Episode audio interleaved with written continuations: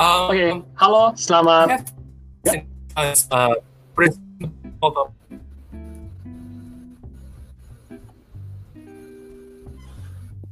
Hello.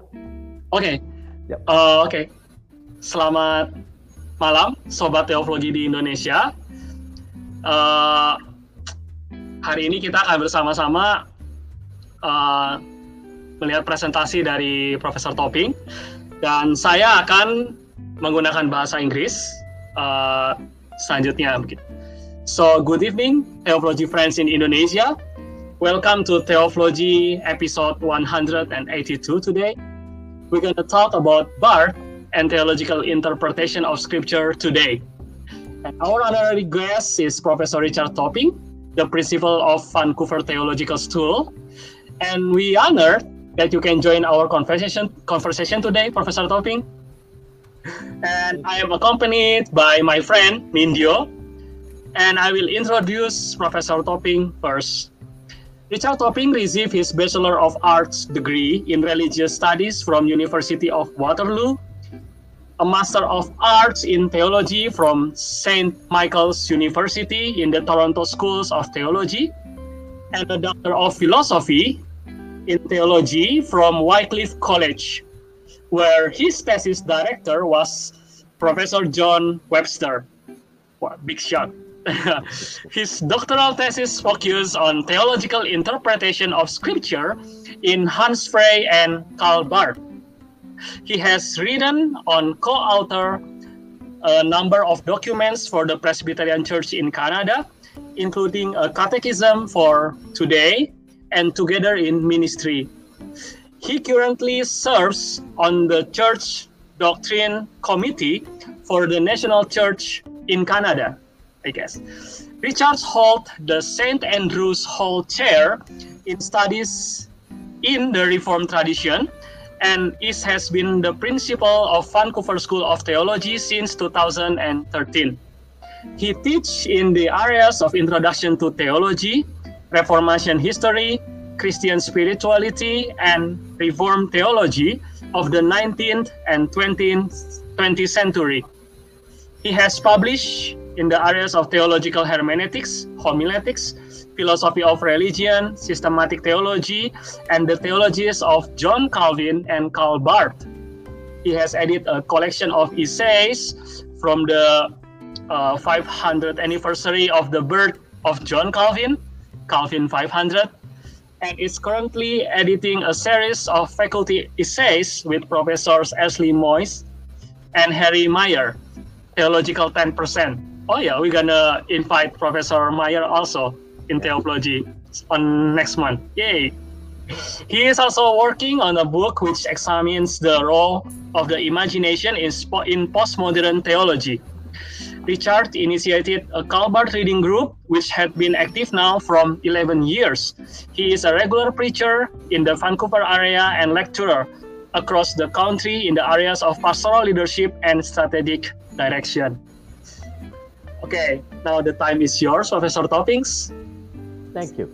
Well, I want to thank you very much, Adrianus and Dingyo, for the uh, invitation to be with you all today.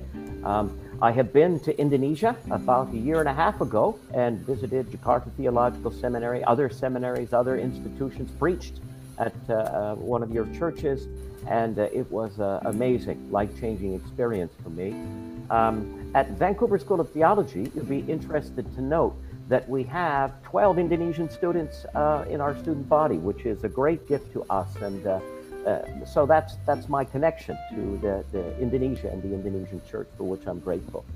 So today I, I want to spend about 20 or 25 minutes talking about my own interest in theological hermeneutics. Um, that is uh, the interpretation of Scripture. It's a field, theological hermeneutics, which is coming into its own.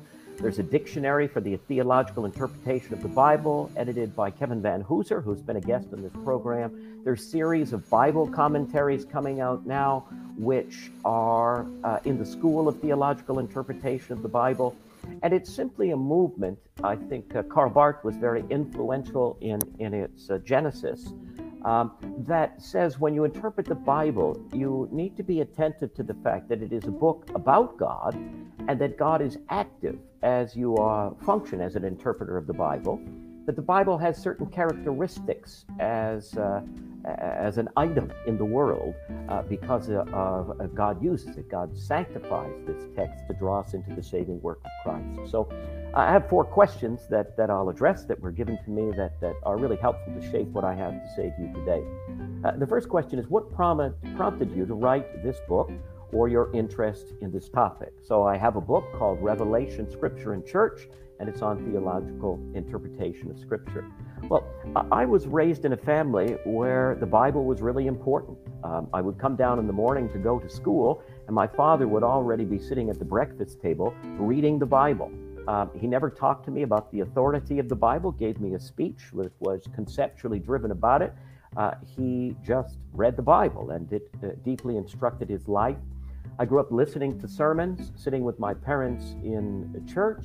I went to Sunday school, and for me, I had great teachers who built Palestinian villages, and the Bible was a lively book for me. Uh, it presented me with a real world. I had a family where Scripture guided and formed us. We read Scripture, and I think even more importantly, uh, we read the world through Scripture.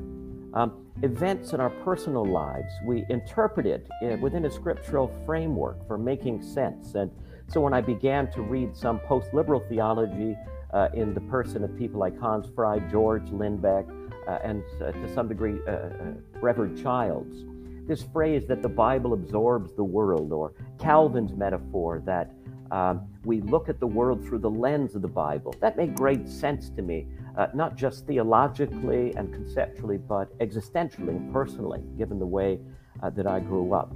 Uh, we didn't just go around citing chapters and verses, but we saw the world uh, that the Bible presented. And as a family, as a church, we inhabited its world and were shaped by its metaphors and stories, and most particularly the story of Jesus Christ, uh, the Son of God.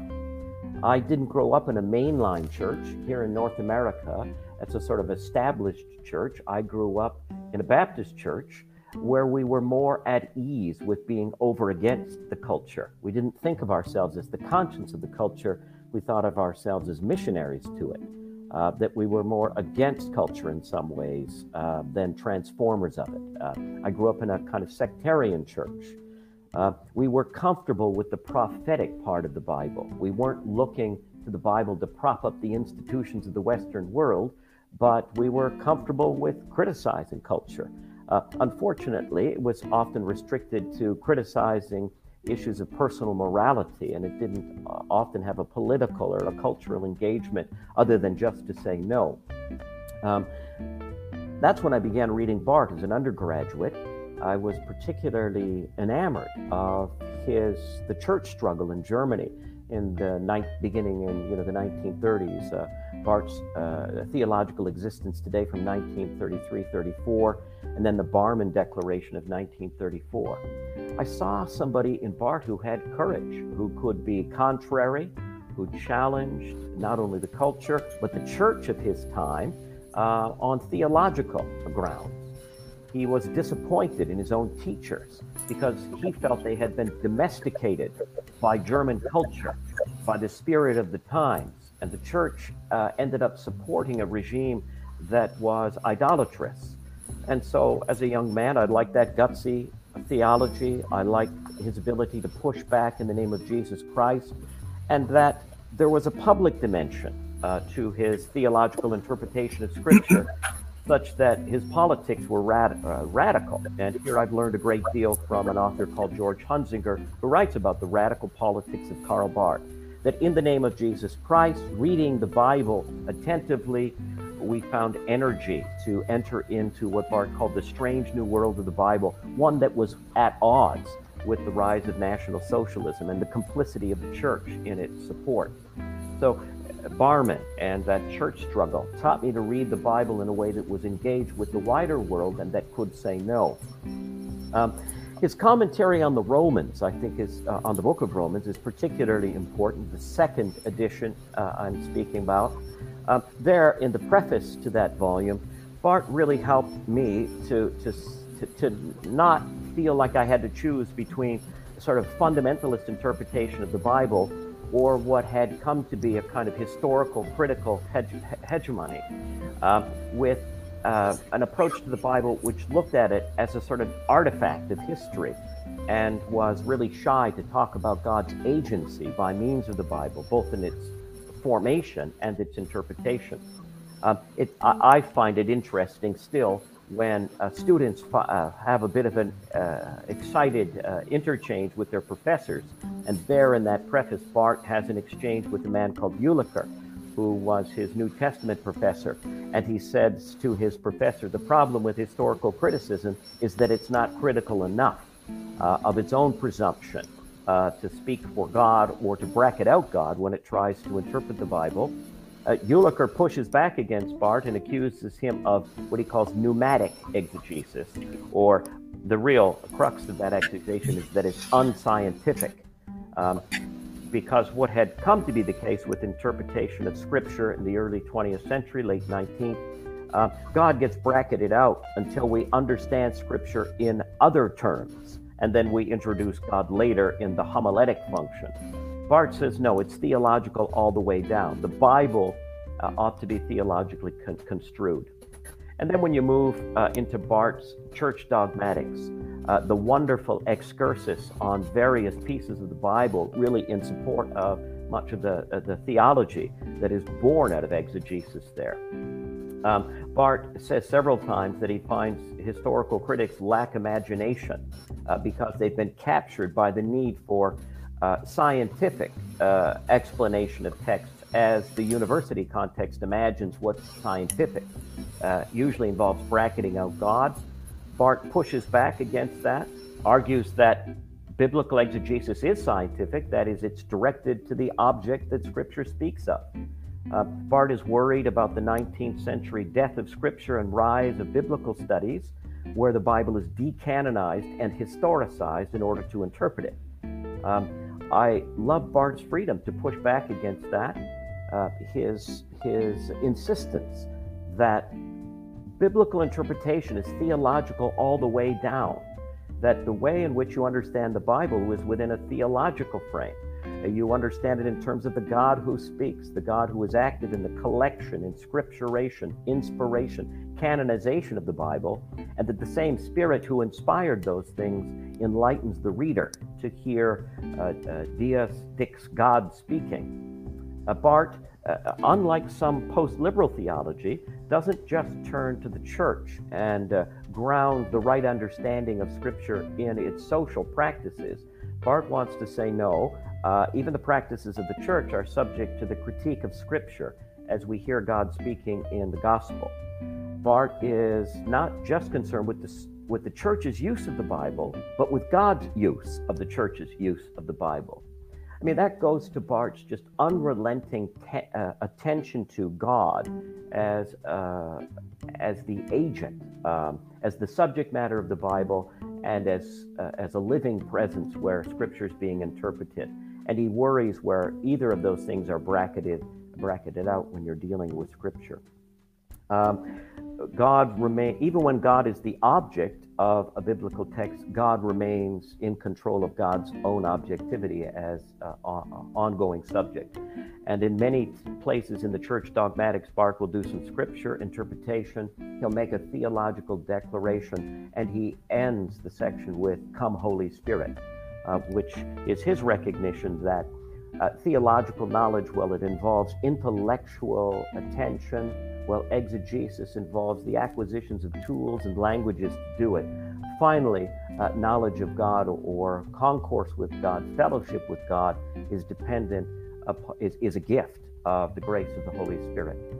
Um, but Barth pushes back against historical critics, critics when they imagine that they are the agents of Jesus' identification in the Bible.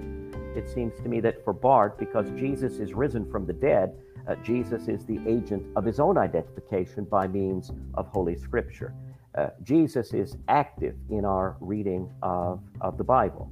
There's a sense in which Barth is saying that the normative interpretive matrix of the Bible, its natural, natural habitat, is the matrix of grace, which generates faith and revelation. And it's not the clinical uh, sometimes uh, uh, materialistic ontology of the uh, religious studies environment, uh, where these where revelation and grace and faith are weeded out for the sake of some sense of objectivity. Uh, it's no longer the Bible that that you're really reading. So that's the kind of reason I find Barth fascinating on these questions. Uh, the second question I wanted to address is that what's the importance of this topic for uh, our current context? I mean, Barth is writing this in the 1930s in Germany. Uh, we are all living in a different context and a different time. Uh, William Placher, in his Essentials of um, Christian Theology, says that the context of 21st century theology must take into account the Barthian objection, uh, that is to say, the, the prophetic word that Barth pronounces over against culture, that we need to be vigilant all the time, not to be captured um, as the kind of status quo church that supports the regime that's operative just now. Um, theology is in constant danger, Barth said, and I think he's right, uh, of losing its subject matter, God. Um, there's ways of reading the Bible where God never comes up. The Bible becomes an artifact within a field of players, and we don't talk much uh, sometimes about God. Barth reminds us that God is the principal subject matter of the Bible, that is narrated there, or, or the covenant, God together with us. Barth will talk about theanthropology. Uh, one of Barth's favorite sayings was that theology is not anthropology in a really loud voice. Uh, scripture is not simply scraps of ancient Middle Eastern literature, but a sphere of engagement with the God who is living and free and gracious. And as I said previously, for Barth, the same God the same Spirit who inspired the authors of Scripture is the Spirit who enlightens us to receive a word from God, a life giving word.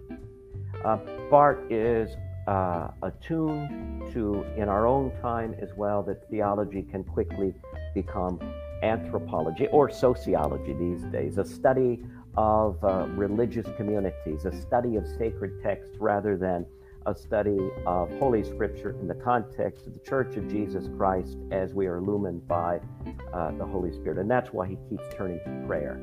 Uh, even for Barth, uh, too much talk about religious experience can simply be another way of talking about ourselves uh, or our religious consciousness. And quickly, we're not sure if we're talking about God or, or just us. Uh, the other thing I think that Barth has to teach us is. Um, in the time in which we live, culture and context are really important. I think our postmodern context in which we become aware of our of our own historicity, uh, we become aware that language is used in a time and place by people of specific genders uh, and nationalities and all the rest. Uh, we, we want to pay close attention to context. Um, I think Barth reminds us that the gospel also has something to say to the context. Um, that when we, we speak of context, as important as it is, it's important that we don't just talk about adjusting uh, the Christian goods to the, the, the changing uh, times in which we live. Um, I think this is where Barth's struggle with National Socialism is front and center.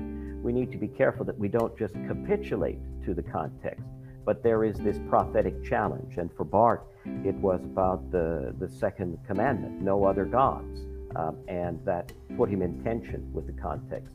I think the other thing around context that Barth reminds us of is that in some ways, the, our context is theological, right? Um, Holy Scripture talks about uh, the new creation, uh, that God brings a new creation in Jesus Christ. And Barth reminds us that the reformers always talked about our context is coram deo, before God. And of course, there's microclimates and uh, there's tensions between the world that God is bringing in Jesus Christ and our own context. And very often, uh, in that tension is where the political action, the protest, civil disobedience, engagement with culture uh, is really important. Bart, Barth reminds us that Scripture uh, brokers a radical politics of the kingdom. Uh, it creates tension when you interpret well. Uh, there's no quietism in Barth about that. In fact, as a young pastor, uh, he used to be called the Red Pastor of Safenwil, which was an accusation that he seemed like a communist to some. Uh, the Holy Spirit uh, raises up protest against inhuman movements as Christians read the context through the lens of Holy Scripture. and make sense of it in the light of the kingdom that God is bringing in Jesus Christ. So, a part of uh, when I teach Introduction to Theology, I tell students when we study Scripture, it's really so we understand God's MO, God's modus operandi, so that we would spot now when God is at work uh, in the world.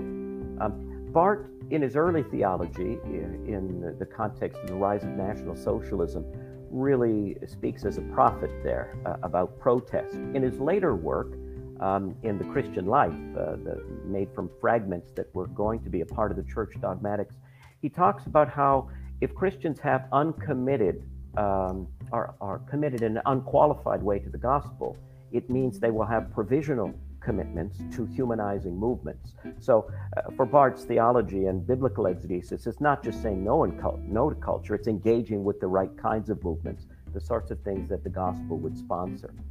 We have provisional commitments, he says, to causes in the world, but that requires deep, formative engagement with, with Holy Scripture so that your vision is adjusted. You're looking at the world through the lens of Holy Scripture. Um, I've been asked to answer the question what surprises or unexpected messages did you get uh, in your research? Um, let me uh, speak to a single point. Um, I think in studying Barth and the interpretation of the Bible, one of the things that I was sort of woken up to is this phrase critical interpretation. I, I have noticed uh, with Barth's help that in graduate studies, the critical interpretation of Scripture almost always means we take a theory from the English department or from the critical studies department at the university and then apply it to the Bible. Um, this could be a recipe for cultural captivity. Uh, notice the direction of critical traffic. We borrow a lens and then uncritically apply it to the Bible. So we're critical of the Bible by means of the theory. I think Barth invites us to consider being critical of the theory by means of the Bible and the story the Bible tells. Uh, what, what if we asked about the helpfulness of some critical theories that we bring to bear on the Bible? Does the Bible push back and refuse parts of them? Uh, I find that really helpful in, in, in Barth. To put the matter starkly, uh, you could give up the inerrancy of Scripture and then assert the inerrancy of the latest critical theory. Uh, that's a problem. Let, let's take an example. Uh, we could ask, for example, about the hermeneutics of suspicion. It seems that, at least in the Western world, critical interpretation is almost coincident with the hermeneutics of suspicion. But how, how does that help when you're reading the Bible for formation? What about the hermeneutics of trust? What about contemplation and meditation? What about rendering ourselves porous to what the Bible has to say to us?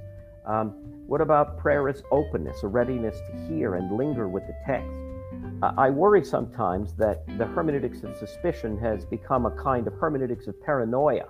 Um, I would like us to be more critical of criticism, more suspicious of suspicion in Jesus' name. Uh, a, a well known author of our own time, uh, a woman uh, the University of Virginia, Rita Felski, she says, Why do we think that a great graduate uh, education makes you hyper articulate in your criticisms and tongue tied about your loves. I think that we ought to pay attention to, to that. Uh, and Barth has helped me to do that. I think Barth and his scriptural exegesis and theological construal of the Bible, that you can't understand the Bible apart from the triune God, Father, Son, and Holy Spirit, the illuminating work of the Holy Spirit, and the, the risen Christ. Uh, it's important for us uh, for how we approach the Bible, what we think it is, um, how much humility we bring to bear. Uh, maybe one of the best uh, things I've learned from Barth is a simple hermeneutic would be simply to say, how do we read the Bible scripturally in a way that it slays us and rises us, raises us from the dead, which is the pattern uh, of the Christian life. So the final question, looking ahead after publishing this book, what, what will the next thing be?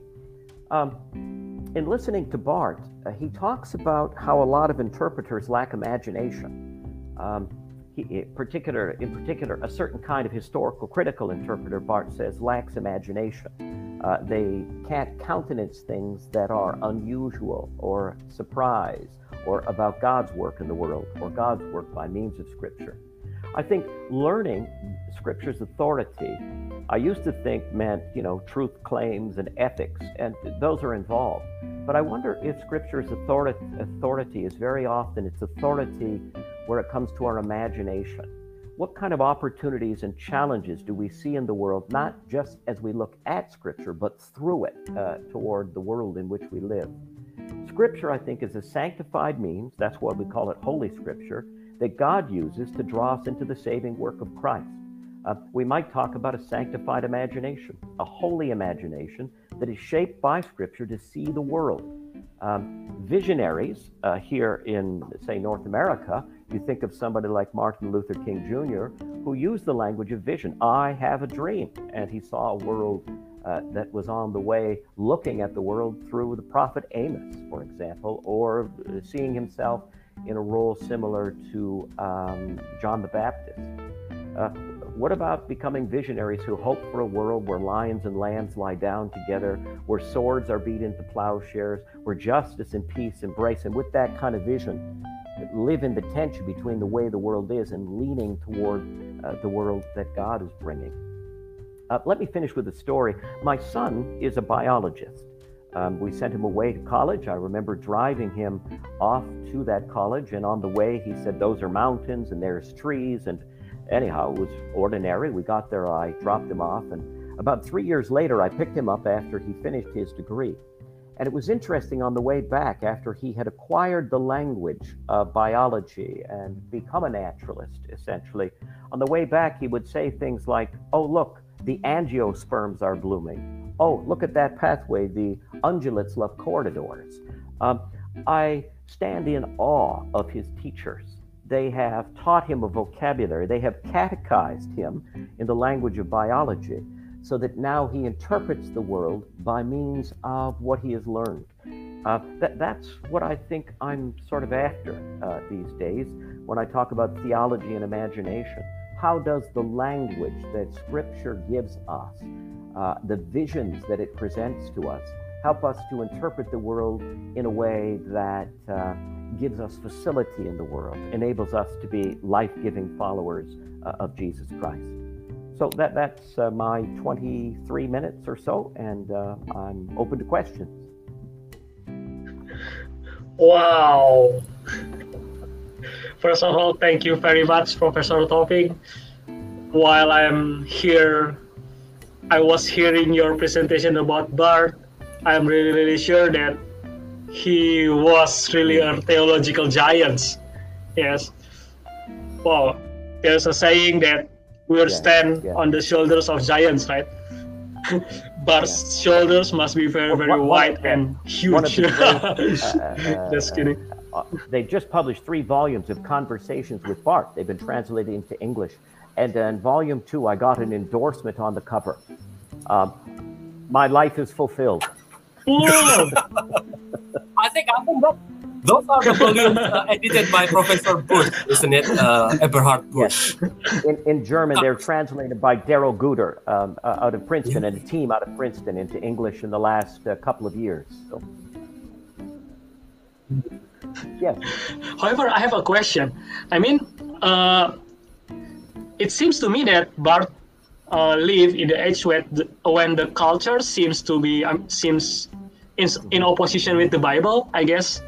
At the time the literary critics and also like uh, seeing the genesis from the context of surrounding culture like that and it sounds very very oppose each other.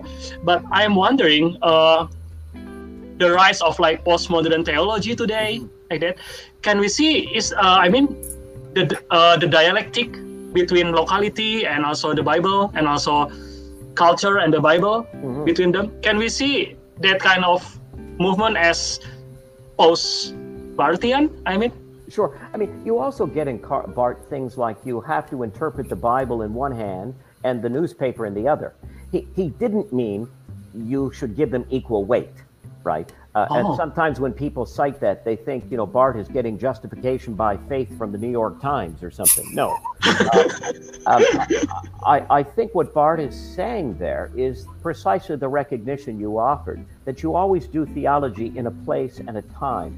One of the really frustrating pieces of Barth's theology that people criticize him for is that when he talks about engaging the culture, he's reluctant to always use a lot of examples because he knows that's going to uh, limit people's imagination. Um, so for Barth, the kind of contextual piece is often done in preaching, right? Uh, what does this mean for a specific time and place? How is the good news announced for these people? And you only have to read his uh, Bremen sermon, you know, at the rise of National Socialism, where he speaks about uh, Peter walking on the water. He hardly needs to mention the rise of National Socialism. Everybody knows what he's talking about, and he's speaking to it without giving it all the attention. And Barth is worried that if you give too much attention to a cultural movement and only live in response to it, uh, you're not confessing that Jesus is Lord. You're saying COVID 19 is Lord. Uh, you see what I mean? You can get so mm-hmm. preoccupied with a cultural challenge that, um, you know, essentially the gospel ends up being uh, adjunct to something that is more primary. And so for Barth, he doesn't do that to be difficult or a contextual. He's just saying Jesus is Lord. Uh, Christ is risen from the dead. We are moving toward a new creation. That is the supra context in which we all live. And then there's locality. You need to work out what that means for you. What is God commanding you to do in your time, in your place, in your circumstances? And that can't be decided in Canada for the US. That can't be decided in Indonesia for you know what I mean. That's mm-hmm. local work for people to do. Um, but Barth wants, there's some correspondence. His son, you know, taught, Christoph taught at Jakarta Theological Seminary. And Christoph came back to his father on one of his furloughs and said, uh, The Indonesian people are working out a theology for the Indonesian context. And Barth said, That's very good. That will be difficult. Uh, it's always difficult, but good, you know. so he had a sense that there was kind of locality and circumstance. Mm-hmm I mean, you could argue his objection to the rise of National Socialism is a contextual response to the confession that Jesus is Lord. What does it mean to say that when you have somebody who claims that they're Lord? Uh, and so, for example, in the Barmen Declaration, the first declaration, the first thesis makes reference to John 14, 6. Jesus said, I am the way, the truth, and the life. There's not another way to the Father called National Socialism. I mean, it's a really direct pushback uh, already there in. So it's a local confession. What does this Christian confession mean for these local circumstances? And I think sometimes people say Barth has no sense of context, and I think often people have no sense of Barth. wow, that's cool. I like that. People no sense of Barth. okay, maybe others, Nindyo or Arvin? Well,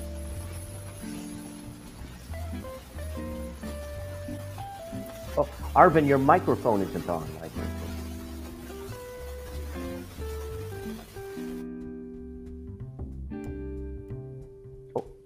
Off again. Now it's off. You're you're you're still muted. Unmute your Arvin. Uh, can you hear me? There we go. Got it. All right. Yes, yes I think yes. you're good uh, now. So I was wondering about the hermeneutics of suspicion I, I wonder, you know, reading Tim Gorringe's work about Barth against hegemony, right? It's kind of classic. It's very contextual. He mm-hmm.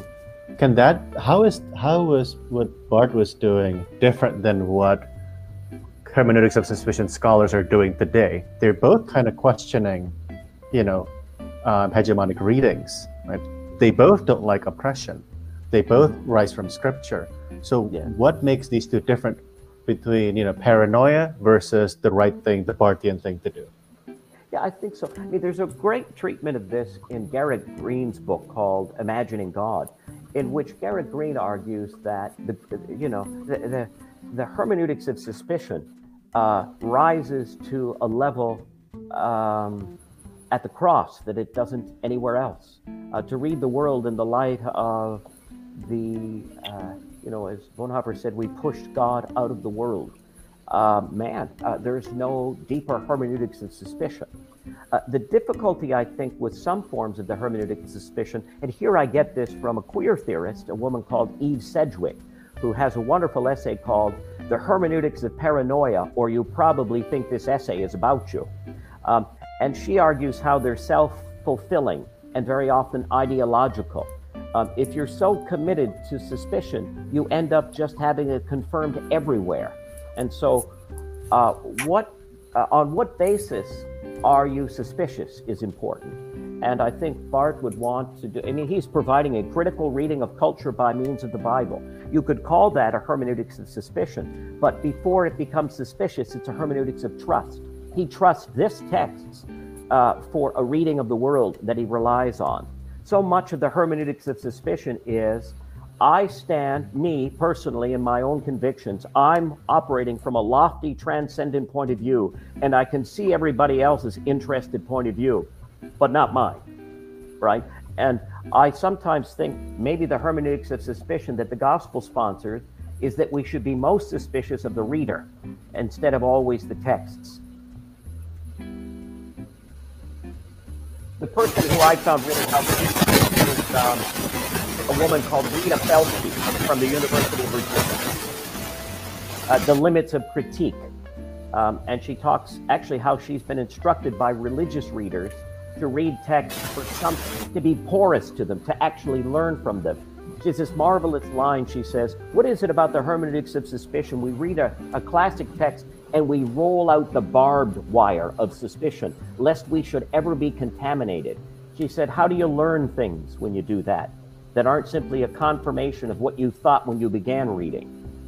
So she's arguing for a greater charity and a greater self suspicion, even if in the end of the day you disagree.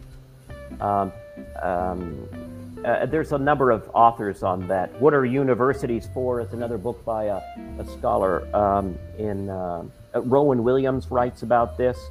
The problems with suspicion is that you don't take the embodied person in front of you that's suspicious. You look at how they look, their race, their gender, and you've already decided about them before they've said anything. Um, and he worries about can people say what they mean? Should you trust until you have reason to suspect rather than make reason the default position? Mm. Uh, so, so there's some good discussion but it's a theological critique I'm interested in, uh, especially when you read the Bible only from a suspicious viewpoint. Uh, it cuts against the grain of all early Christian readers. Um, Basil, in his commentary, for example, on Genesis, said, If you're going to read this book, are you ready? Like, you need to be a different sort of person to take this in. I'm not even hopeful that you can hear the word of God because, you know, you're just so there's carnal desire and distraction and man you, you're uh, this is going to require nothing less of, than a conversion of you for you to get the book of Genesis. That's an interesting kind of suspicion of the reader. It's a spiritual act, right? Professor Topping, uh, Barth has been accused for many, many, many, many years uh, about his view on uh, the scripture.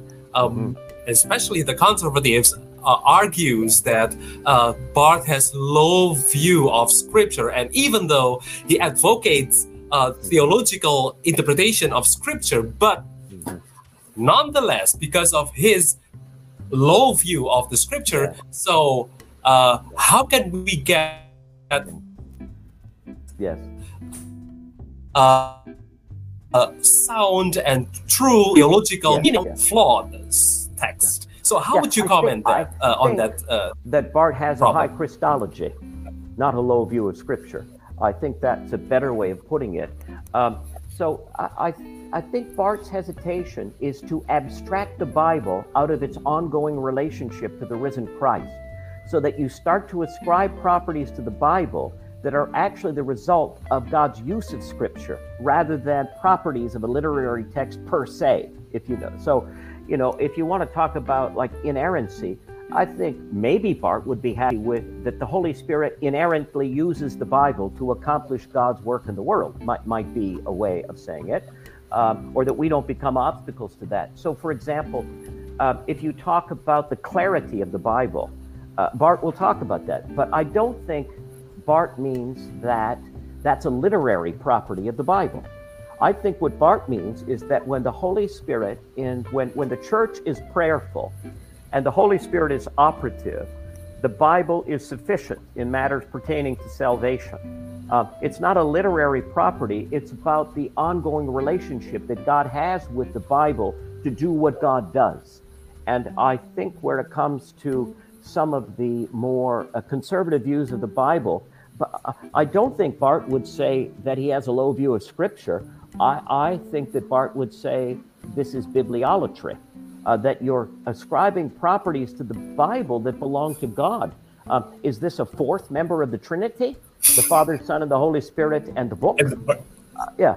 So, so Barth wants to say because he has a, a rich sense of God's agency in the world by the means of the Holy Spirit, that you can't abstract the Bible out of God's ongoing relationship to the Bible. The Bible is plain when the Spirit is at work. The Bible is clear when, when the Holy Spirit illumines the reader to gain the message that God has to give. Um, you get, Calvin will talk more about the Bible as clear in and of itself and then he'll say, you know, God is always broadcasting, but reception is faulty, so we should pray. it's a subjective deficit. Uh, Barth is not necessarily adverse to that in his treatment of Calvin, but I think that Barth has just a, such a lively sense that nobody has proprietary rights to the grace and activity of God. We don't own that. But God is gracious, forever giving God's self. God is the speaking God, the loquacious God who is ever communicating uh, by means of Holy Scripture. Um, I think a really good book on this is one by my doctoral advisor, John Webster, just called Holy Scripture, in which he talks about Scripture as the sanctified means by which God communicates to God's people. Um, and you should never abstract Scripture out of its always ongoing relationship with the living God.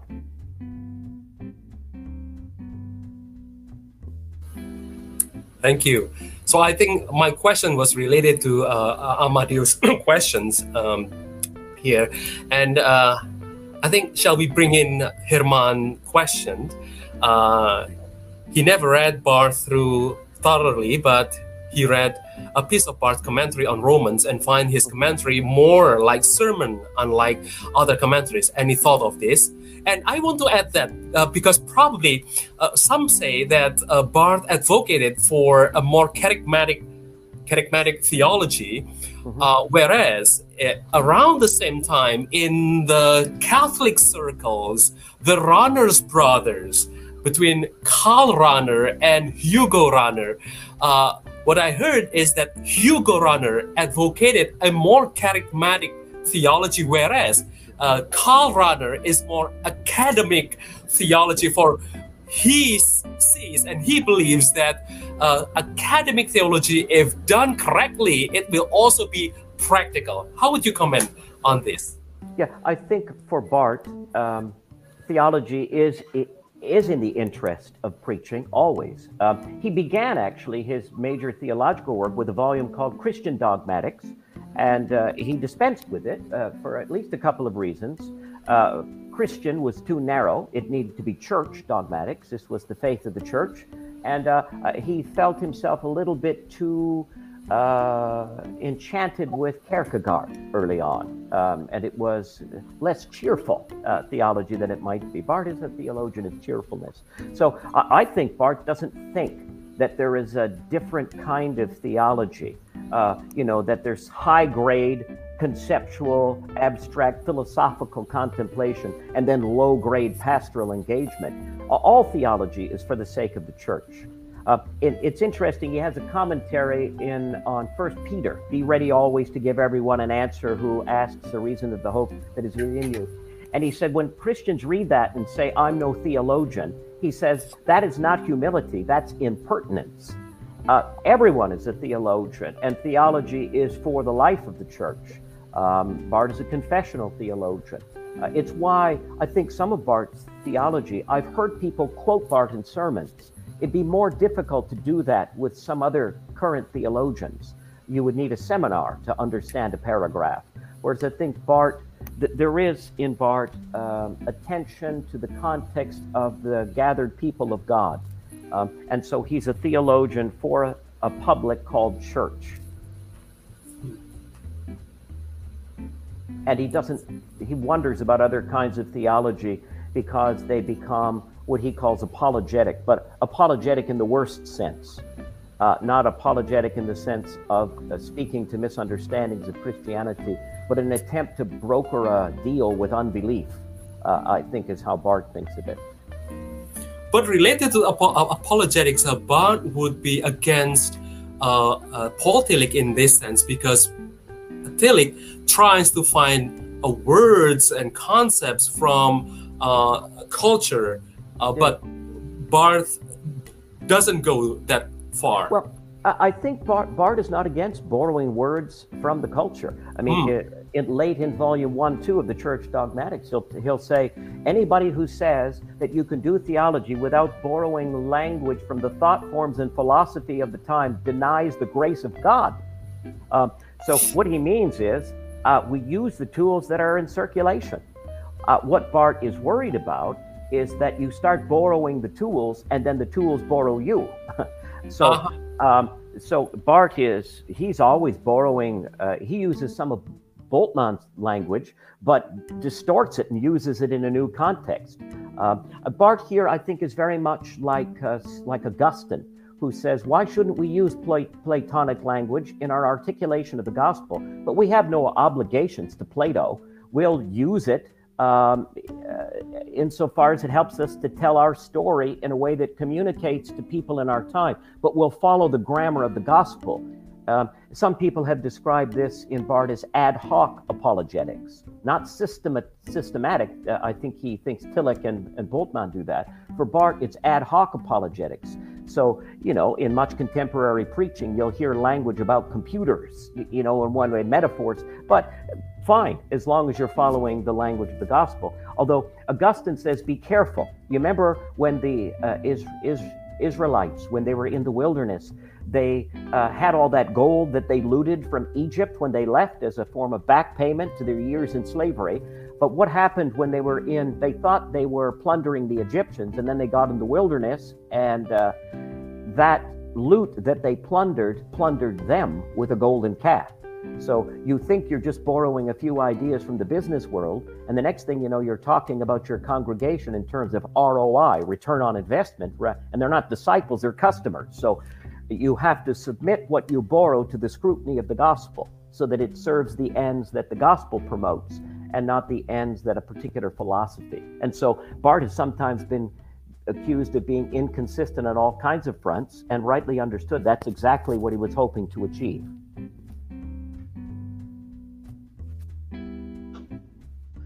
Oh yeah, I have another question, uh, Professor Topping. Uh, now I think there's an interdisciplinary movement called Yes. scriptural reasoning. Again, we can inter interfaith group and talk together about scripture, and also there's like uh, like a commentary who see a particular text from a several like faith, like from Jewish or Islam and something like that. I think I'm wondering what what what Barth will comment Yeah. about scriptural a reasoning. lot of the what do people you think? in the I think it- scriptural reasoning project are actually great students of Karl Barth. Uh, David Ford, for example, also a student of Hans Frei from Cambridge. He's retired from there now. Or Stanley Hauerwas was very involved. Stanley Hauerwas, who uh, I know, who's been here at the school, he thinks Barth was a theological genius. Um, I think that the reason the scriptural reasoning project could be interested by, uh, interesting to someone influenced by Barth's theology is that it takes seriously religious particularity and says, I learn best from another religion when I observe it interpreting its text in terms of its own conventions, not when I try to blanch out its particularity by trying to find some lowest common denominator hermeneutic that actually nobody believes in. Um, you know? So um, I think um, uh, post liberals are influenced by a Spanish American philosopher called George Santayana, who said, It's as possible to be religious in general as it is to speak language in general. you see the point. Um, and I think that Barth's emphasis on particularity, it would be very interesting to watch people to see the overlap rather than simply say there's this thing called religion and different instances are different examples of the same thing. It may be more like a series of circles that intersect at different points depending on which religion you're talking about. It's far more interesting than that. And it does violence to all faith traditions, I think, Um, and we sometimes do this in coursework, right? Rather than to say we're going to study the Bible and the Quran and the Bhagavad Gita in this course, we call it sacred texts, like they're instances of the same class. And I think that may be a reification uh, of things, or or uh, religious communities, like we like the mosque and the synagogue and the church. Uh, there's distinctions. Uh, all of the rich particularity is left out when you do that. And not only that, we usually do the reading outside any of, of the congregational life of the church where scripture is in its natural habitat. Uh, the academy is not the natural habitat of the Bible. The natural habitat is church, people gathered to listen for the word of God, and the academy is secondary reflection on that. It's in Vancouver here, we have a lot of orca in the ocean, uh, killer whales. So you could study a killer whale at the aquarium, or you could watch it in the ocean. Uh, I think for Barth, to interpret the Bible in the context of the church is to study the Bible in its natural habitat. You can learn things from the aquarium, but aquariums change the behavior of uh, orca. Then the question, Professor Topping, uh, can one be an atheist and still read the Bible and do a kind of theological hermeneutics or theological interpretation? I mean, that, that's a good question. I mean, uh, in some ways, I sometimes teach theology class and have people in the class who are either skeptical, um, that they're, what would you say, and I ask them to adopt the disposition of a kind of cultural anthropologist who's engaging in what they call thick description. Uh, here, you're welcome to watch while people give an insider's view to what they mean by the use of this language. And please don't quickly translate it into, oh, this is primitive magic or something. Uh, let it emerge on its own terms. Uh, Barth does say, in I think it's volume one, two of the Church Dogmatics, that people who, in principle, say that nobody rises from the dead, including Jesus, will experience a dark hole at the center of the New Testament. So um, it's pretty ingredient to the story. There's a wonderful essay by Richard Hays um, in which he says, if you don't believe in the resurrection, the Bible's a difficult book. And he goes on to say, he is a professional Bible interpreter. He said that many in the academy are actually Sadducees who don't believe in the resurrection, and then they try to understand the Bible. Um, where at the heart of the story is this live um, person. Um, so, so I think there can be sympathy in the same way that Christians could understand other faith traditions if you listen to people articulate them on their own terms. Um, if you engage in a kind of uh, serious listening so that it emerges with a kind of integrity. Um, but at the end of the day, you make judgments about things based on some frame of reference. And for Barth, that would always be the story that Scripture tells.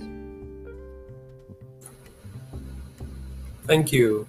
Um, Amadeo has a, second question. In order to reach a faith based reading of the Bible, do you think one has to reach a post critical naivety uh, whereby a person has gone through a critical distance? Yeah, I mean, that, that's a very uh, Ricoeurian question. That's Paul Ricoeur, who talks about the first naivete and then a kind of uh, going through the iconoclastic fires. And first, you have to get your Marx and Freud and Nietzsche down. And once you understand their critiques, you could come back to the Bible. Um, I mean, I think, um, I think in the West, let's start there. Here, I wish it was so good that people had were in the first naivete. we're not even reading the Bible naively anymore. So, w- one of the difficulties is when we teach biblical interpretation, we're teaching biblical criticism to people who haven't read the Bible. Uh, that's a problem. Uh, um, a famous literary scholar called Frank Kermode. I listened to him on the radio here in Canada, and he's a literary critic. And the interviewer said, "How do you teach literary criticism?" And he says, "Well, you you look at modes of speech and style, and see if the author achieves his objective in the use of the literary devices that they use. And the interviewer says, How do you teach that? He said, I don't teach it. And the interviewer says, What do you mean? He says, Well, I can't teach literary criticism to my students because they haven't read literature. So um, I, you see the point for biblical study is that some familiarity with the story the Bible tells is important. Um, depends what you mean by uh, uh, critical. Uh, again, I'm not persuaded that um, that you need to take courses in uh, religious studies in order to be relieved of your naivete. Um, I think engagement with the Bible will relieve you of your naivete. Uh, for example, it would be very critical of um, postmodern notions that divine agency is offensive. Uh, it could be very critical of that when you experience the risen Christ by means of this text and you're not supposed to. That this text is anchored in the past and now it has a life of its own. Rita Felski says that texts are more like time bombs, they could go off at any time. and uh, and uh, they have agency like speed bumps, they could jostle you. So I think we should become more interested in how the scripture is critical of us rather than in having just the right theory. Uh, there's a preoccupation now. I'm also a photographer, so I spend a lot of time. I have a quite a nice camera, but if I take a picture and post it on Facebook, and the only talk that generates is, "What kind of lens do you use?" Um, you kind of failed. Uh, you hope that people will ask about the picture, and I think currently in a much of hermeneutic discussion, there's a lot of talk about lenses. You would think that we're optometrists uh, rather than exegetes sometimes. And uh, I think the value of a lens, naive or not, is proved by what it helps you see. So uh, Barth told this to younger theologians in the uh, conversations in volume three who were talking about Bultmann and the rise of hermeneutics. And Barth said, I'm tired of this term hermeneutics. Could you do some exegesis and show me the difference that your hermeneutic makes?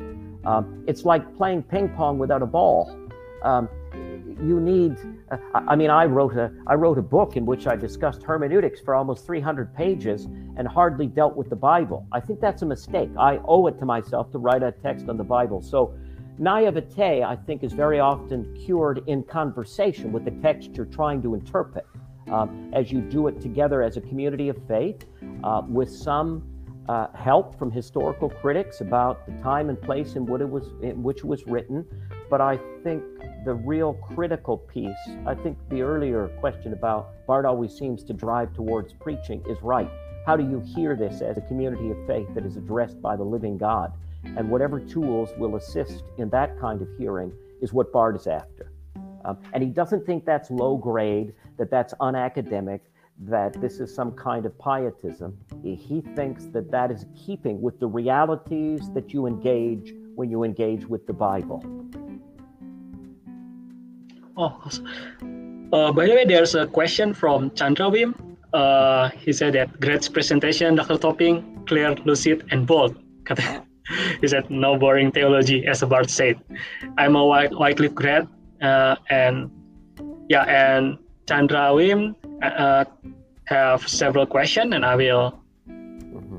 bring up uh, question one on the on divine agency. If God reveals God's self by God's self, as Barth would argue, mm-hmm. where is the role of Scripture in Barth's revelational theology? Will the notion of witness robust enough to do this? Yeah, I oh, think. I, yeah, sure. I, I, think Barth begins with witness, that Scripture is a witness to the Word of God. But Barth will also talk in Volume 1 1 about the threefold form of the Word of God the Word of God incarnate, Jesus, the, the Word of God in the Bible, and the Word of God in preaching. But I think the Scripture is a witness to the words and works of God, but Scripture becomes the Word of God as as the text is appropriated by the risen Christ to do what the risen Christ is doing. Um, I think that that would be where you know God reveals God's self by God.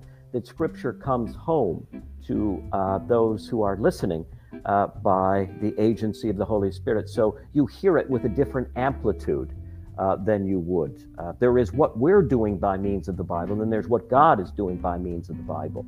And I think if you preach for a little while, you know this, right? In the testimony you get at the door, um, when people say, you know, I heard that and it changed my life, and you think to yourself, huh, I can't even change my own life. That must have been God, you, know, uh, that kind of thing. So I think, yeah, we learn about God by God as the text is annexed by the risen Christ to speak.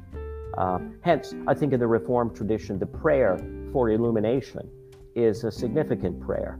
Uh, Calvin actually moves it from the liturgy around the Eucharist to the liturgy uh, before preaching. May these words be for us the very word of God. And as the Holy Spirit is active between the preacher's mouth and the listener's ear, there's an upgrade in terms of the, the, the amplitude and gravity with which Scripture is heard in the power of the Holy Spirit. Okay, so, and the second question, uh, Chandrawim said that on Barth's third form of the Word of God, yeah, it's example church proclamation or preaching. Would this not the same with the interpretive community's use of scripture that post-liberal folks are advocating? Yeah, I think I think it would have something in common with it, but I don't think they coincide. Um, I, you know, especially in Volume Four of the Church Dogmatics, Barth starts to talk about you know justification, sanctification, vocation, and then he talks about sin and the light of them. But then he always talks about uh, uh, Holy Spirit, community, individual in, in, that order. So there's a sense in which uh, the community is also annexed by the gospel to embody it in some ways. Um, maybe the Reformed talk of how the scripture is, is a norm itself not normed. Liturgy is a norm that's normed by scripture insofar as it's faithful to the teachings of scripture. It all could stand in need of reform.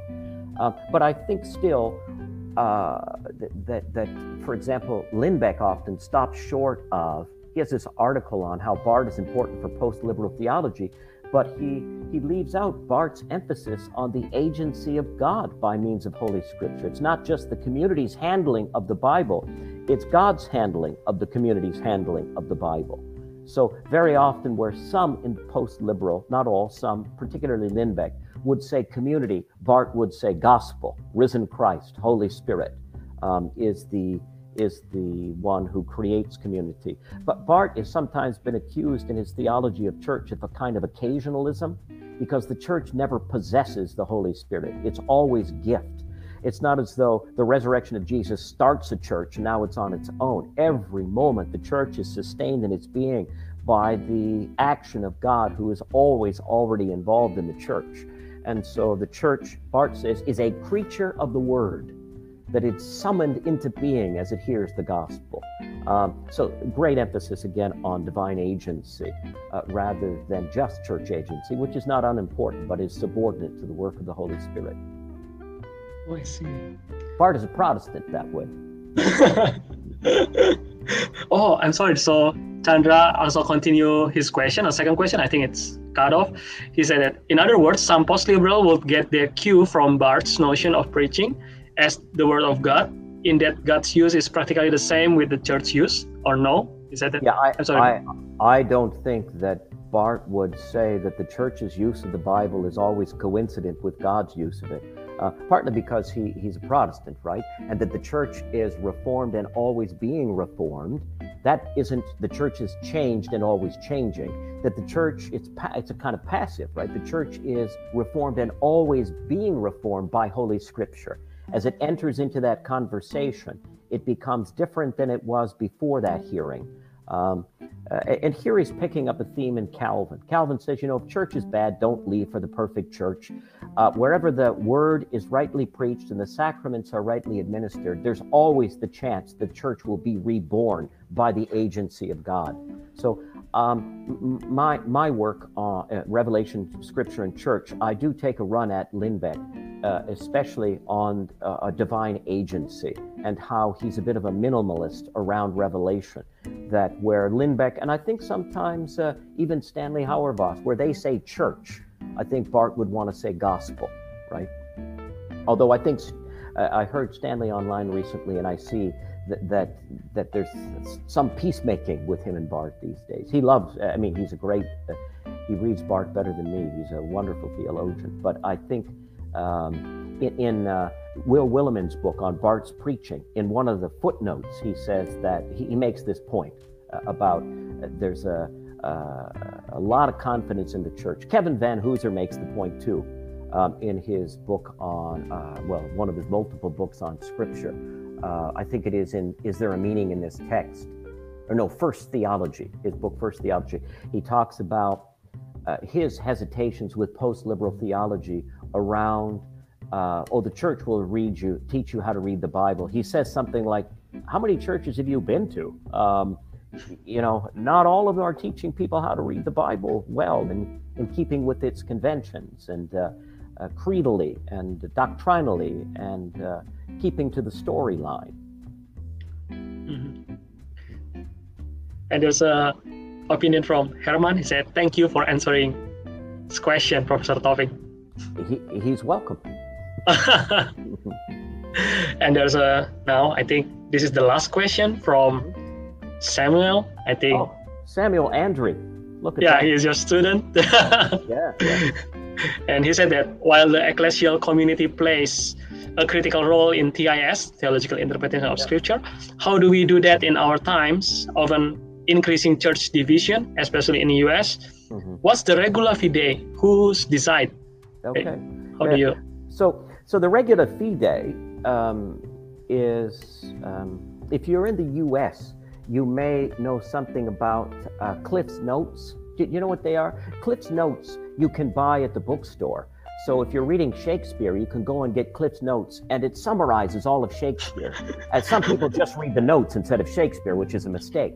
But in some ways, the regula fide, or uh, say the Apostles' Creed, the Nicene Creed, are kind of like Cliff's Notes on the Bible.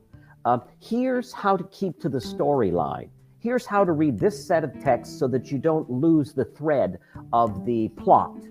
Um, so Christians, you know, you can only close the canon once, and then you've got other people reading your text differently. So you're getting people like Irenaeus, Tertullian, and others. Uh, this notion of the regula fide. Uh, what are the high points of the plot of the Bible? How do you read this text in a way that follows the narrative that's presented there? Uh, uh, Origen will sometimes talk about it like a mosaic, so that all the pieces fit together and you get the right sort of picture. And so, regula fide, uh, that is the, re- the rule of faith, grows up, uh, Lindbeck says, in synchronic relationship to the development of the canon. So that alongside of the collection of the canon, you have a kind of rules for reading this book. Uh, and they, they're not meant to be in competition, they're meant to give uh, people who are new to this, they're catechetical to help you get the story. Um, and so the regula fide is remarkably modest, right? If you look at the Apostles' Creed, my goodness, it's remarkably modest. I always wish there was more there in there about the history of Israel, be nice, and uh, also Jesus' life, which is the majority of his life is characterized by suffering only, not liberating. But but that's my quibbles, and that's why I think that the faith is always subject to being reformed. Uh, you could say a little more, but these remarkably uh, small agreements or the Catholicity of the rule of faith, I think is remarkable. Um, we began by talking about context, and maybe that's helpful. It says, you know, you read, need to read these texts if you're going to get the point that they're making canonically and in keeping with the rule of faith, which is Christocentric and Trinitarian. Apart from that, it's pretty adaptable to local circumstances. Um, and different people may need different uh, things from the story, may be thrown into relief because of the circumstances in which they live. But as long as it's read according to this pattern, you've got it. Paul Ricoeur once said the canon is the conflict resolution mechanism of the church. you have to make your case from this series of texts, somehow construed together. Um, that doesn't always come to the surface immediately. Like, remember that the Christology that the church considers orthodox today took almost 400 years to articulate. There was a lot of argument and debate until some kind of rough consensus is reached and perpetuated through time. So, if it took them 400 years to get straight on Jesus uh, and the person and work of Jesus, maybe uh, one of the qualities of a good biblical interpreter, interpreter is a bit of patience. It may not, some issues, be resolved even in your lifetime.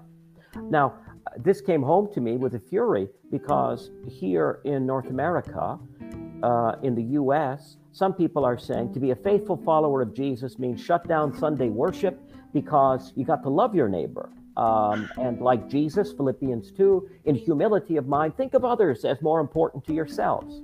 And then you have a certain pastor in California saying, no, Jesus is Lord. We're not going to obey Caesar and we're going to meet anyhow. So then what you have is an in house argument. And I think we ought to do way more of responding to that kind of thing with solid theological and biblical warrants to say, we think you're off the rails. We think this is about empire building, and uh, you can worship online, and you need to love your neighbor as yourself, as Jesus said. Uh, you're getting caught in an either or, uh, or something like that. But the, the case needs to be made uh, with a canonical reading of the Bible, which is an engagement in people who are putting the public at risk in Jesus' name. So, uh, to put it baldly, the brand is at issue. Like w- w- Christian is at issue, and you can't sit by and say nothing. Uh, I was involved in a group here in Vancouver when Franklin Graham wanted to come to town with hateful speech about people in other faith traditions. We were not real keen on having him come and wrote him and asked him not to come. Uh, we were all getting along just fine with people in other faith traditions. We didn't need someone to come in and spout hateful uh, uh, material that we didn't think uh, the Bible in any way warrants, that it's a misreading. So I think it's okay to engage in those kinds of arguments until some kinds of consensus emerge. One of the things you mustn't think is that theological interpretation of Scripture is some sort of formula so that we'll all come to the, the same outcome. That's not what it is.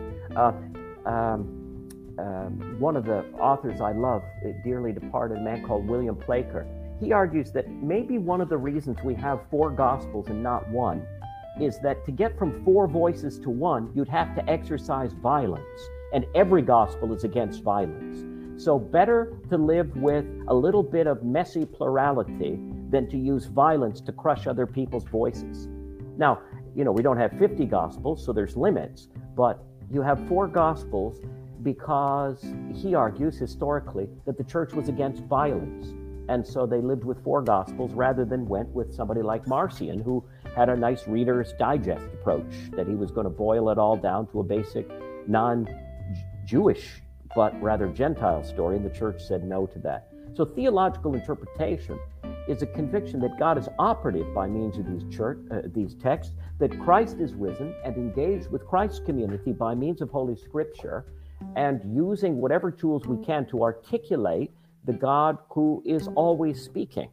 Uh, God is loquacious. God is coming at us. God is annexing these texts to speak to the community called church uh, about being captured up in the economy of salvation and to speak a humane word for the times in which we, we live. And for Barth, that is the driving force. He's resolute about that. He's not, he's not just doing ancient Israelite religion and early Christian sociology uh, they could be helpful if they assist in faithful proclamation, right? That's theological exegesis when it comes into the life stream of the church as faithful proclamation. These are tools in, serve, in the service of the gospel, not, uh, not so that we Christians can think of ourselves more highly as cultural players because we went to graduate school. Okay, please, Nindyo. unmute unmute your yeah I, am curious now, uh, turning uh, the the topic to, to, to the interpreting subject, uh, Professor Topping. So, uh, uh, do the interpreting subjects or the interpreters have how do how do the interpreters have assurance that they will come to the true meaning yeah. of the yeah. theological this is a good point. why, why isn't this? Uh, yeah. So how do we know when we've got it? Uh, in a sense that we bring a lot of ourselves to interpretation. Um, I would want to say a bunch of things. One, that bringing yourself to interpretation is not always a problem. um, if you've been formed as a Christian, uh, very often you've been formed to expect things about reading the Bible. Um, you know, you go to church often enough, and at the center of the liturgy is this prayer Oh God, send us your Holy Spirit that will be porous to what you have to say. That's like a positive, that's about your sanctification to become a hearer. Um, and of course, we're located in different places in the world, and the global church, man, that's that's so valuable for uh, some of us still in the West who think, you know, we have proprietary rights, uh, and in which the church is shrinking into oblivion while it's growing everywhere else, and who say silly things like, you know, the church is declining, but that's only because we're just counting white people. that's a problem, right? So um, that diversity is really helpful, and those that spiritual formation to read is really helpful.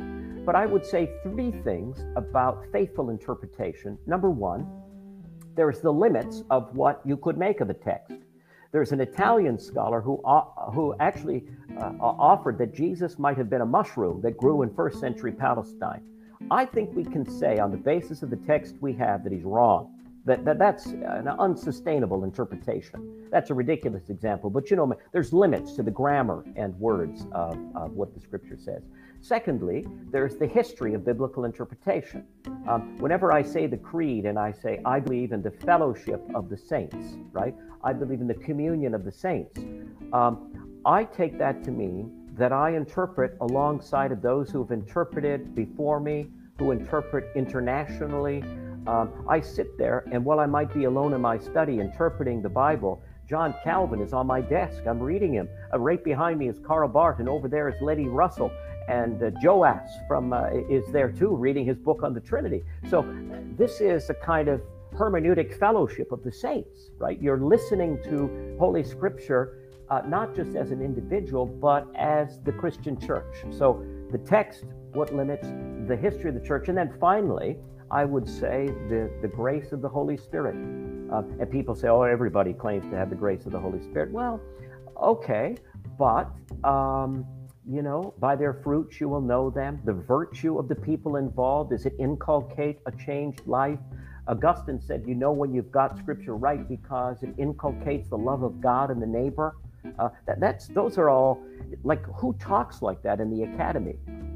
do you see? I mean, when virtue is instilled, when transformation takes place, ah, the Holy Spirit is at work here. These people are doing what they didn't do before. There's love of the neighbor is increased, the love and praise of God. These are people who uh, are no longer doxologically challenged. They can praise people other than themselves. That's the liberating work of the Holy Spirit. So, uh, th- those would be three things that come to mind the limits of the text, canonically and linguistically speaking, the witness of the church, which can be wrong, but it's like Barth says, it's sort of like the command honor your mother and father. Sometimes you might have to disobey them, but they do have more than life experience, and the burden of proof is against you if you're going to depart from that. And then finally, the witness of the Holy Spirit.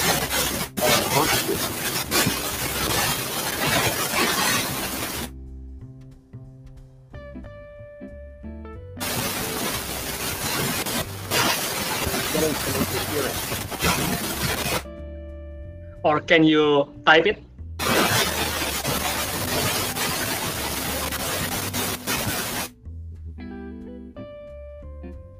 Maybe you can type it. All right, can you hear me now? Oh yes. Oh yes, yes. Um, it's clear. It's, it's interesting that Nindyo brought up uh, who is the subject, the, the interpret interpretation, and someone also brought up here Romans. Uh, I think it's always the problem with the Sachkritik, right? With with, with Barth mm-hmm. from his 1st mm-hmm. Römerbrief, um, mm-hmm. that you know Bultmann agreed with them in the beginning, but they diverged because I guess one liked to use mythology language, Barth prefers to use saga language to be in between yep. myth and history, perhaps.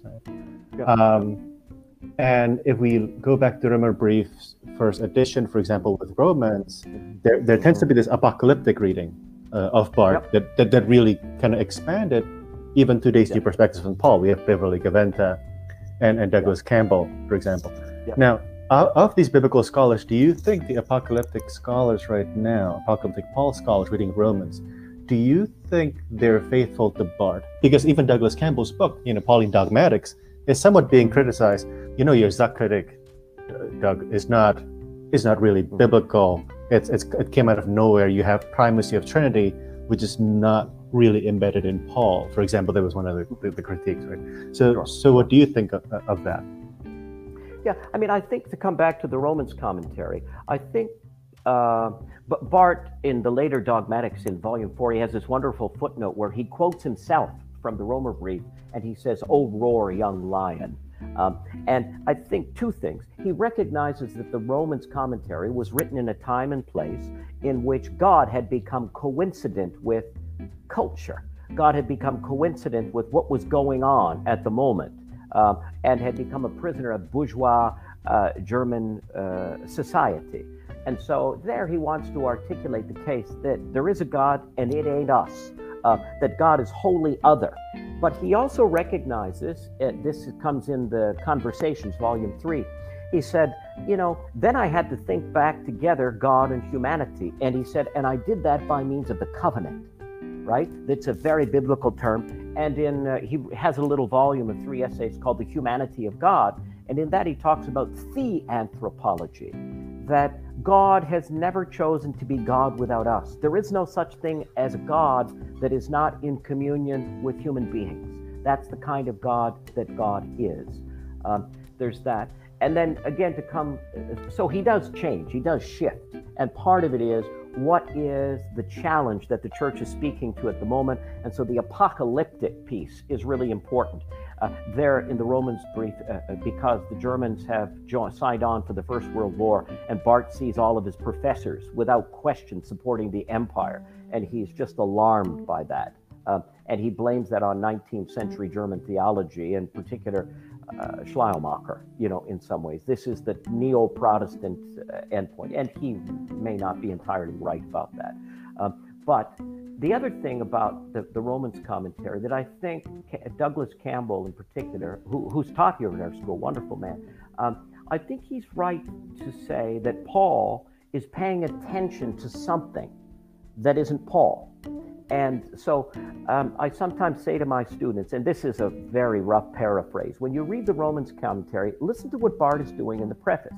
He's saying, You have the apostle pointing away from himself to a sub, you know, God, pointing, pointing, pointing. And Barth is saying, then, you know, uh, how could you be an historical critic and you start to say, Isn't that an interesting shirt Paul's wearing?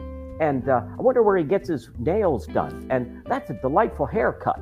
Well, at some point, you should probably look at what Paul's gesturing toward. And that's the Socrates. I mean, Barth wants to pay attention to the subject that Scripture is bearing witness to, uh, rather than uh, excavate the Bible to find out something else about early Christians. So I think uh, I like Campbell's emphasis on what the gospel is about, or what Romans is about on its subject matter, rather than all of this kind of probing behind the text. Uh, one of my favorite uh, uh, Jewish scholars is uh, Robert Alter, uh, has his book, The World of Biblical Literature. And he says, What is it about biblical interpreters? They always want to unscramble the omelet. What about like tasting it? And I think that's that's Barth makes that point sort of theologically to say uh, all of that's interesting and it can serve theological exegesis if you just get to talking about what Paul is bearing witness to here. Um, don't get preoccupied with the with excavation and the world behind the text, so that you never listen to the world within the text, which will speak to the world in front of it. Right? I see. Fascinating. So, if I'm hearing you right, you kind of agree with Douglas Campbell in the sense that Paul is pointing to something beyond. Mm-hmm. Um, in that sense, it's apocalyptic, but you also do not want to buy into the apocalyptic post liberal readings, like Doug Harink, for example, you kind of want to bring it back to well if you look at dogmatics 4 the footnote Barth is kind of abandoning the apocalyptic and going back to the covenantal systems yeah I, is, is that I what you're saying yeah i think there's something about the covenant that is really important right um, uh, and, and i think there's a kind of eschatological element to Barth's more mature work later work which is still uh, um, take seriously, uh, there's some realized elements to Barth's eschatology. Uh, he's unlike Moltmann in that way. Uh, with Moltmann, you know, I remember reading the theology of the hope, and I thought, when, when's the hope? Uh, and it's there, to be fair. But with Barth, there is a kind of uh, the gospel gets traction now. Things change now. Life is revolutionized now. Deliverance comes now. And he even has the story of a demon possessed person in volume four. I mean, he's going back to these mystics, right, in, in the neighborhood, the, the, the Blumhardts. And Jesus is victor as the demon shouted. People are shocked when they read this in Barth, right? Because he's not supposed to be talking about religious experience. But it's Barth Barth's way of saying is, uh, yeah, there there is some not yet, but there is also some already. There's some realized eschatology that Jesus Christ makes a difference here and now in the world. Um, he chides Calvin for concentrating too much on our crucifixion with Christ and not enough on our risenness with Christ. He says, Who authorized Calvin to give such a dim view of the Christian life? Barth's theology is cheerful in that sense. Um, th- like Mozart. Yeah, exactly. Exactly. yeah. yeah. And D- Douglas Harink was a classmate of mine. We studied Barth together in Toronto. wow. Wow. Wow. By the way, there's a response from uh, Chandrawin. He said, "Thanks, great response. Speaking like a Websterian Barth." He said that. Spot on, Barth. I'm happy to be a footnote to any of these people. and I think this is really the last question. Chandrawin said that, where would you put Barth on current TIS mapping? Is he closer to say Fowl, Van Hooser, Green, or Boersma? He says it's really curious. Yeah. Um, yes, some of those, yeah, um, would be would be important. This this is a book that I'm reading lately, and I find this is really. I mean, uh, uh, Barth didn't like Barthians, right? I mean, he wanted people to take things to the next stage. You know, do your exegesis, and uh, he he when people said, "Oh, you're old and you're replaced," and he said, "Well, that's fine to say, but show me the theology you're working on," and then everybody goes quiet. Um, but th- this this is a book I'm reading lately by Darren uh, Darren uh, Sarisky, reading the Bible theologically which I think is very, very good. I mean, it's deeply informed by Webster and Barth, but I think he's doing some interesting things as well. Matthew Levering, I like a lot. Matthew's very good. Um, one of my colleagues here at VST, who's written a lot, he, he did the commentary on the Psalms in the Baker series, the Brazos series, on theological interpretation of Scripture. Jason Byassee, uh, written a book called Praise Seeking Understanding about Augustine and Theological Interpretation of the Bible. He teaches a course here on that, as do I. Uh, so those are some some people I really like. I'm I'm more um, I just I worry about the theological interpretation of Scripture that is pretty high on church regulating how the Bible's reading. It doesn't mean that I don't trust the church to inscribe good reading practices but I've also seen bad reading practices in inscribed. And I, I side with Barth on the freedom of God, the agency of God. God is gracious and free, and we don't, we don't possess God by institutionalizing the right patterns. Um, I mean, Augustine was converted by uh, taking a verse out of context. So.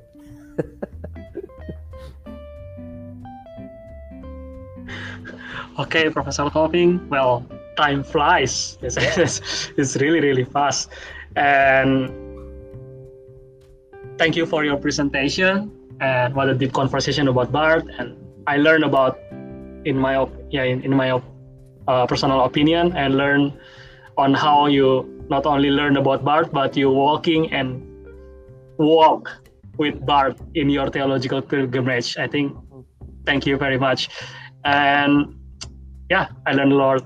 I learned a lot about Barth, and I think the theology friends and also we all here also learn a lot of about Barth. Thank you very much, and thank you, yeah, and My thank you very much. Yay! I hope this is not the end. me neither. I think... come back just to ask me. Yay! Hooray! And thank you very much for other fellow co-moderators, Nindyo and Arvin. Thank you very much for accompanying uh, our discussion today. And okay, we if must. You ever, if you ever come to Vancouver, come and visit me. I'd love to meet you.